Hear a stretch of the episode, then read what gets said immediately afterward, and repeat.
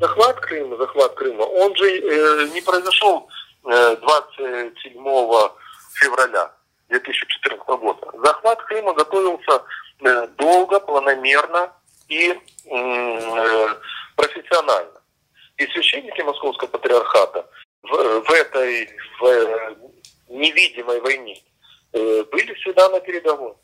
И когда настал, когда настал день X, когда нужно было уже принимать какие-то кардинальные решения и действия, то священники Московского патриархата как раз и были на территории воинских частях, украинских воинских частях, э, с проповедями о мире, о любви, о дружбе.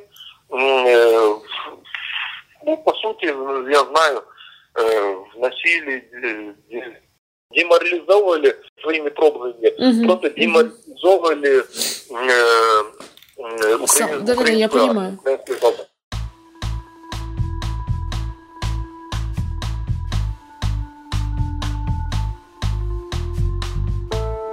Всем привет, это подкаст «Текст недели», в котором мы обсуждаем главные материалы «Медузы». Меня зовут Александр Садиков. На этой неделе лавина буквально информации о коронавирусе затмила многие другие события, и, в общем, на второй план отошла годовщина вхождения Крыма в состав России. Шесть лет назад, 16 марта 2014 года, напомню, состоялся тот самый референдум. О том, как проводилась спецоперация, написано и сказано уже много, в том числе и «Медуза» об этом неоднократно писала, но интересная деталь, которой до недавнего времени, может быть, не уделяли так много внимания, это то, что в спецоперации в Крыму, как выяснила «Медуза», участвовали священники Русской Православной Церкви по приглашению Министерства обороны. Материал, который стал поводом к нашему разговору, это статья о том, как священники РПЦ участвовали в присоединении Крыма, и текст этот называется «Вежливые батюшки». И сегодня мы обсуждаем его с автором, корреспондентом отдела расследований «Медузы» Лилией Епаровой.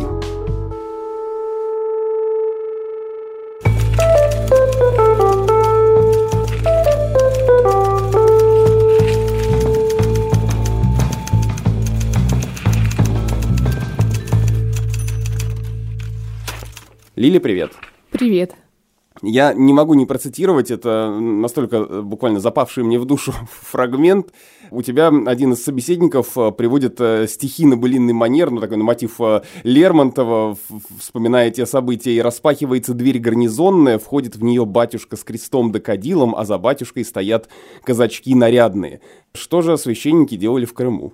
Я бы хотела сказать, что они просто ходили там так вот благостно, сложив руки на груди и тихо про себя молили святителю Луке или кому там еще о том, чтобы все случилось хорошо, что пришел мир на земле России и Украины, братские народы помирились, но нет. А я, честно, когда писала этот текст, вообще собирала материал, раскручивала первоначальный инсайт, мне постоянно в голову лезли совершенно тупорылые каламбуры, типа десант священников РПЦ в Крыму, вежливые батюшки, зеленые человечки в рясах. Вот, вот это вот все постоянно.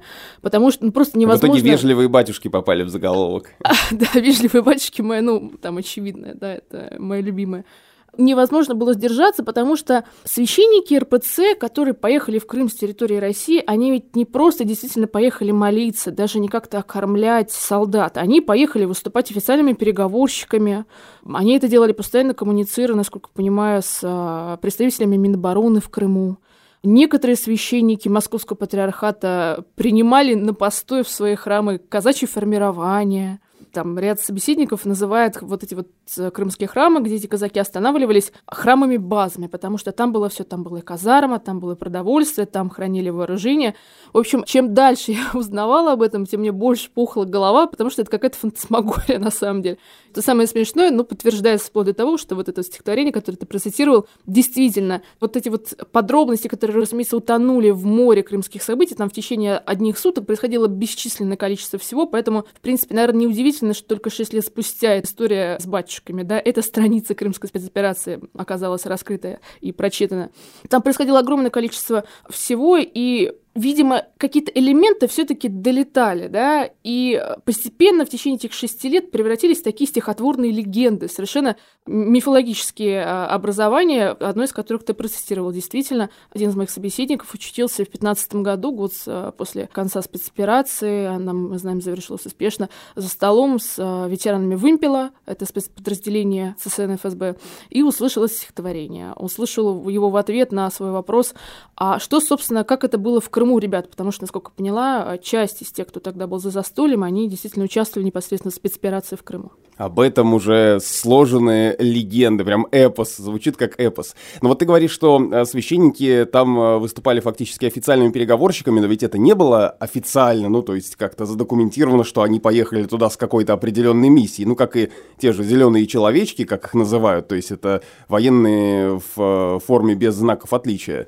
Да, как у нас э, очень многие ездили на Донбасс, взяли отпуск и поехали, точно так же и батюшки в Крыму были такими священниками-отпускниками. Я, насколько понимаю, мы не сможем сейчас документально подтвердить их командировки никак именно со стороны РПЦ, потому что, как мне объясняли, РПЦ все таки несмотря на то, что назвали материалами на вежливые батюшки, да, и напрашивается сравнение с десантом именно Русской Православной Церкви, РПЦ не прикладывала какого-то единого организационного усилия по десантированию батюшек в Крым Крым. Тут просится еще очередной каламбур «РПЦ открещивается». Да, действительно, РПЦ открещивается, они на наши три запроса, один в Оптину пустынь был отправлен, три запроса они проигнорировали. Да, дело в том, что не РПЦ прикладывал какое-то вот усилие, чтобы батюшек собрать в отряд и, и направить, а Минобороны. Причем она, скорее всего, собирала не отряд, а просто выдергивала по паре проверенных батюшек, ну, батюшек, которые традиционно работают с военными, из каждого военного округа. Например, вот из Западного военного округа, столицы округа в Петербурге, мы знаем двух священников, которые отправились, отец Дмитрий Василенко, отец Назаров из Оптиной пустыни. Да, поэтому со стороны РПЦ никаких документов нет. То есть, например, вообще-то батюшки, у них очень сложно существует система, они не могут просто взять и куда-нибудь махнуть, да, вот дернуть в Крым на неделю. Они должны всех предупредить, церковное начальство, в епархии отпроситься, оформить отпуск, да. А тут, как мне рассказывали, Минобороны зовет, и некоторые батюшки просто действительно оформляли отпуск, а кто-то и вовсе уходил в самоволк, просто не предупредив никого, и уезжали, бросали церковную службу на некоторое время, там, на неделю, на две, и работали в Крыму. То есть э, э при всем уважении к РПЦ, это не было какой-то изощренной спецоперации по десантированию священников. Это все-таки было усилие Минобороны, как и все остальное в спецоперации крымской. Зачем священники туда ехали? Да, получается, что они ехали, чтобы уговорить э, украинских военных сдаться новым властям, и э, получилось ли уговорить, получается, что получилось. Да, они ехали туда уговаривать, выступать в качестве переговорщиков. Переговорщики — это совершенно легальная уже по нынешним а, временам, не страшная, не секретная практически тема. Переговорщики Опять-таки, про них никакого отдельного исследования, даже какого-то нормального текста я не нашла, потому что огромное количество всего, и, разумеется, условно, украинские СМИ, например, предпочитали делать э, материалы о штурмах воинских частей, а не о том, как там более-менее шатковалка мирно шли переговоры, да, вот эти долгие, на протяжении нескольких недель, когда приходили батчики, приходили казаки, приходила самооборона Крыма, приходили, в конце концов, офицеры Минобороны уже, и приседали на уши украинским военнослужащим, говорили, ребят, ну что вы там, ну, ну брат братские народы, давайте кровь не приливать, да все уже решено, да из Киева вам приказа не было, да все будет хорошо, останьтесь в Крыму, значит, женам э, паспорта, детям садики, там, вам квартиры, все классно будет. Оставайтесь в Крыму, переходите в российскую армию. То есть,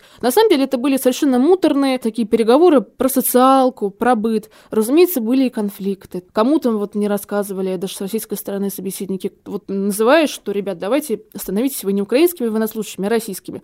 Люди встают за стола и начинают петь гимн Украины. Ну, понятно, что это был ответ «нет». Да? Ситуации бывали разные. Бывали конфликты внутри офицерского состава одной воинской части. Кто-то хотел переходить на сторону России, кто-то не хотел. Но так или иначе, мне кажется, священники в таких вещах участвовать не должны. То есть не должны они переговорные усилия, по сути дела, переговорные усилия о переподчинении воинской части другой стране прикрывать проповедями о любви и дружбе.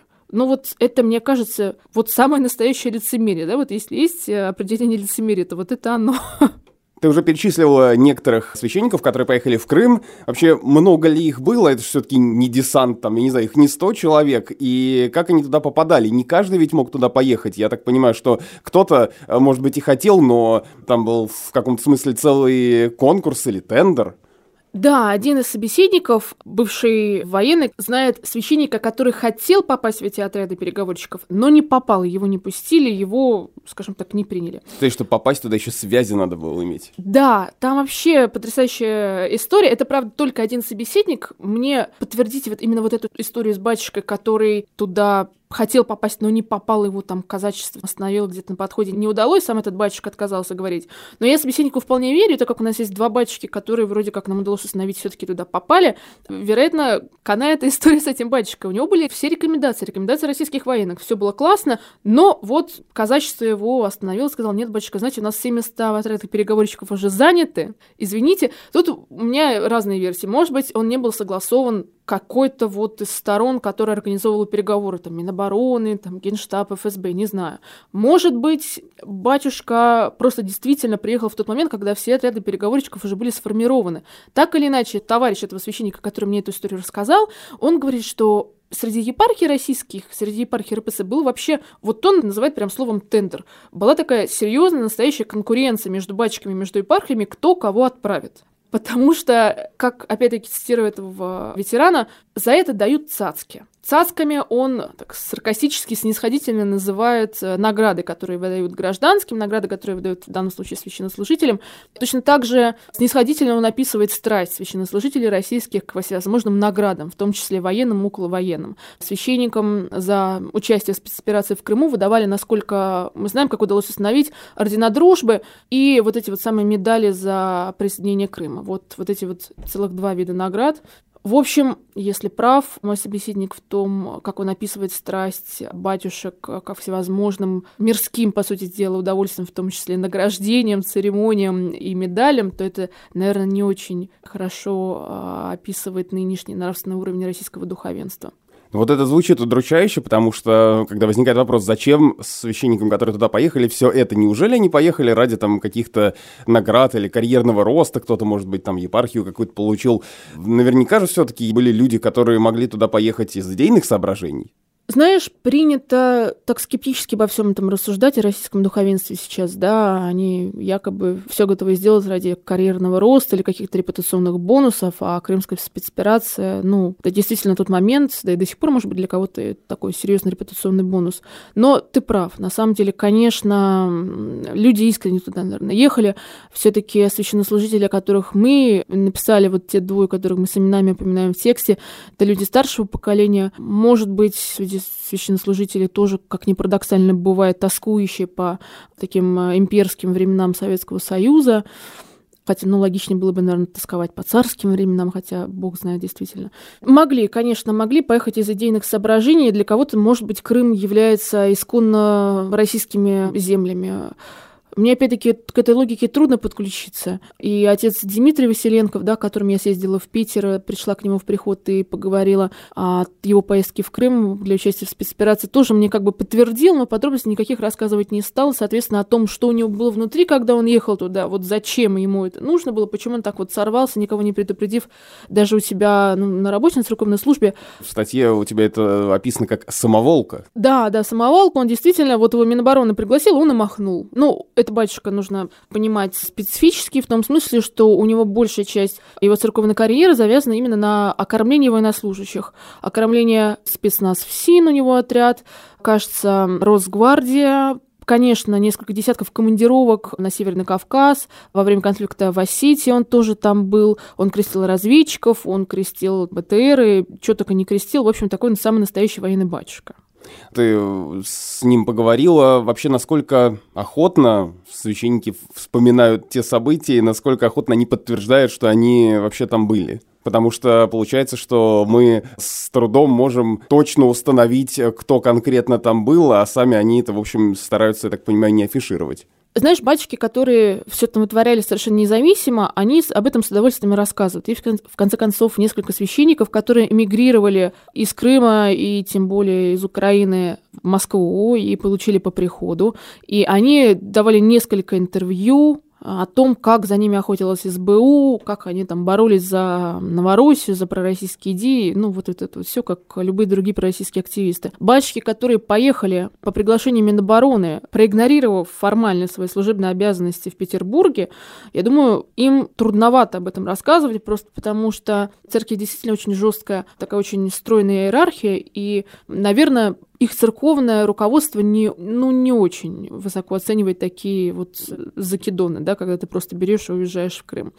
Если действительно, как мне рассказывали истории с отцом а, Дмитрием Василенковым была такая, что он взял и поехал, то, наверное, он просто не хотел рассказывать, потому что у него могли быть проблемы. Он мне тогда в разговоре рассказал, что у него были проблемы в 2015 году, когда петербургская СМИ написала, что он стал официальным духовником Новороссии, да, там какое-то очередное общество создавалось, и в итоге какой-то там филиал представительства Донбасса в Петербурге, его возглавил тогда Милонов, но ходили слухи, точнее, ну как ходили слухи, была публикация на источниках, что возглавить это представительство должен, на самом деле, отец Дмитрий Василенков. И, насколько я понимаю, это действительно было так, это было согласовано, ну, со стороны ЛДНР, но батюшка действительно мог возглавить это представительство, но его епархиальному руководству настолько это не понравилось, что он получил по шапке, и этого ничего не случилось. Ему потом еще пришлось оправдываться. Вот этот эпизод он прям в интервью э, совершенно спокойно рассказал. Ну, конечно, в формате, что вот у меня была такая уже история, когда приходили журналисты, мне вот сказали, что я то-то и то-то буду делать, а у меня потом были проблемы. Давайте поэтому о крымской спецоперации я вам рассказывать подробно не буду.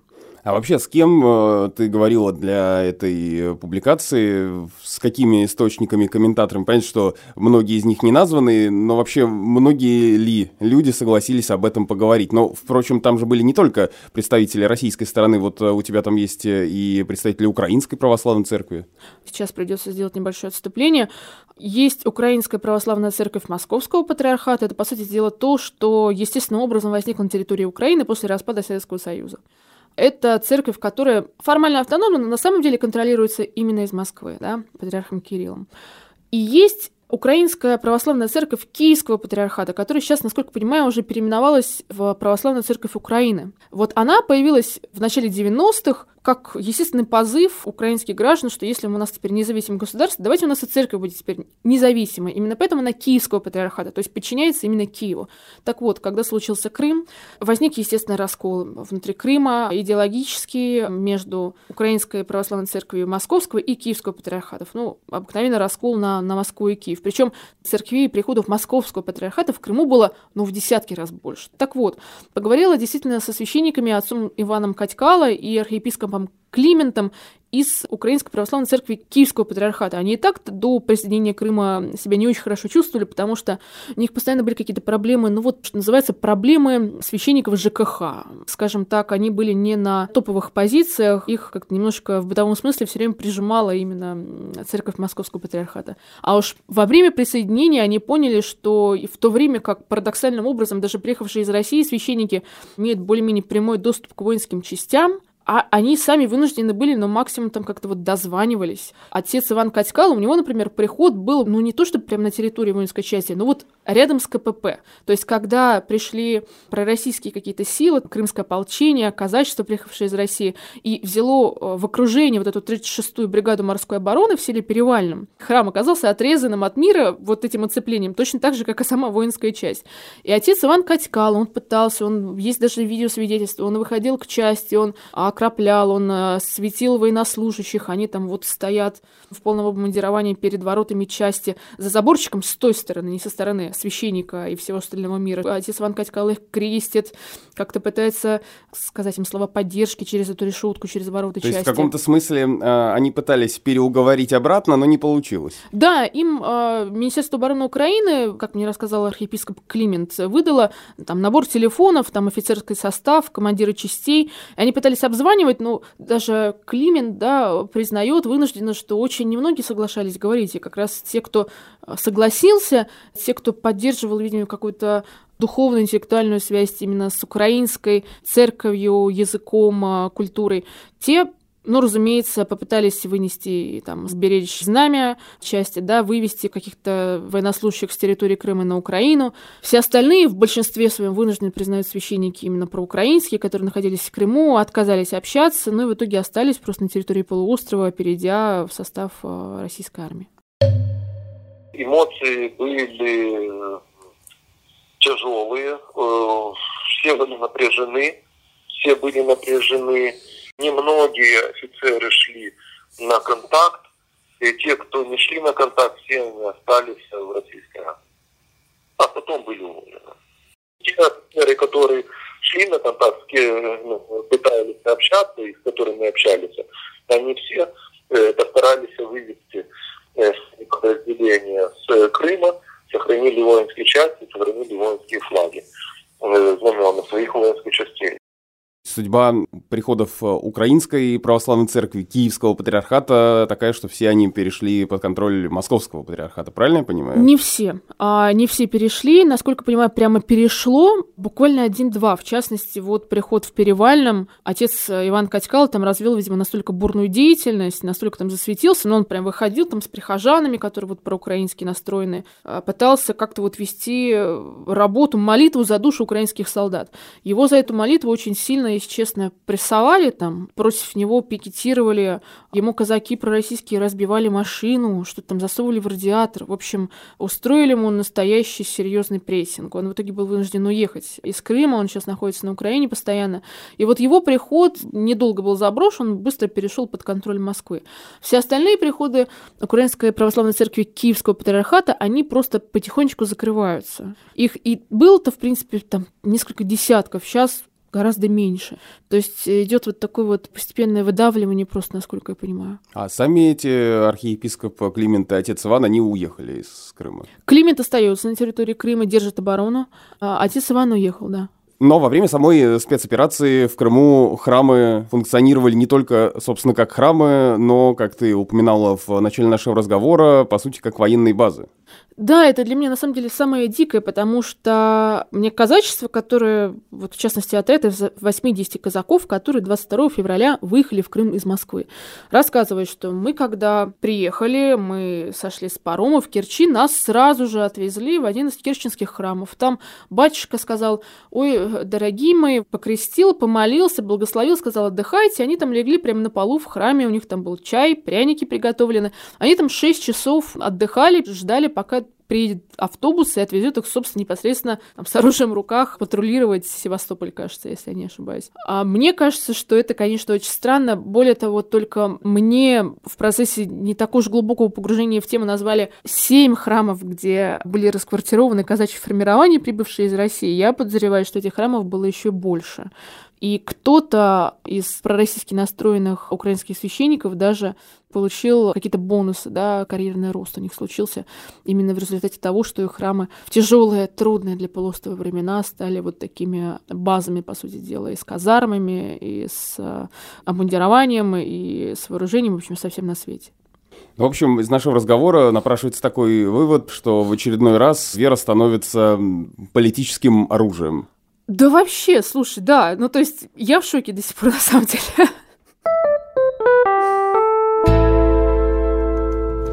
Это был подкаст «Текст недели», в котором мы каждую неделю обсуждаем главные материалы «Медузы». Меня зовут Александр Садиков. Сегодня мы с корреспондентом отдела расследований Лилией Епаровой э, обсуждали ее материал «Вежливые батюшки. Как священники РПЦ участвовали в присоединении Крыма». Ссылку на этот текст вы, как обычно, найдете в описании этого подкаста на сайте «Медуза», ну или просто можете зайти на сайт «Медузы» и э, в поиске вбить и прочитать эту статью. Э, пишите нам письма на почту подкаст собакамедуза.io и слушайте другие подкасты подкаста «Медузы», например, наш ежедневный новостной подкаст, который называется «Что случилось?».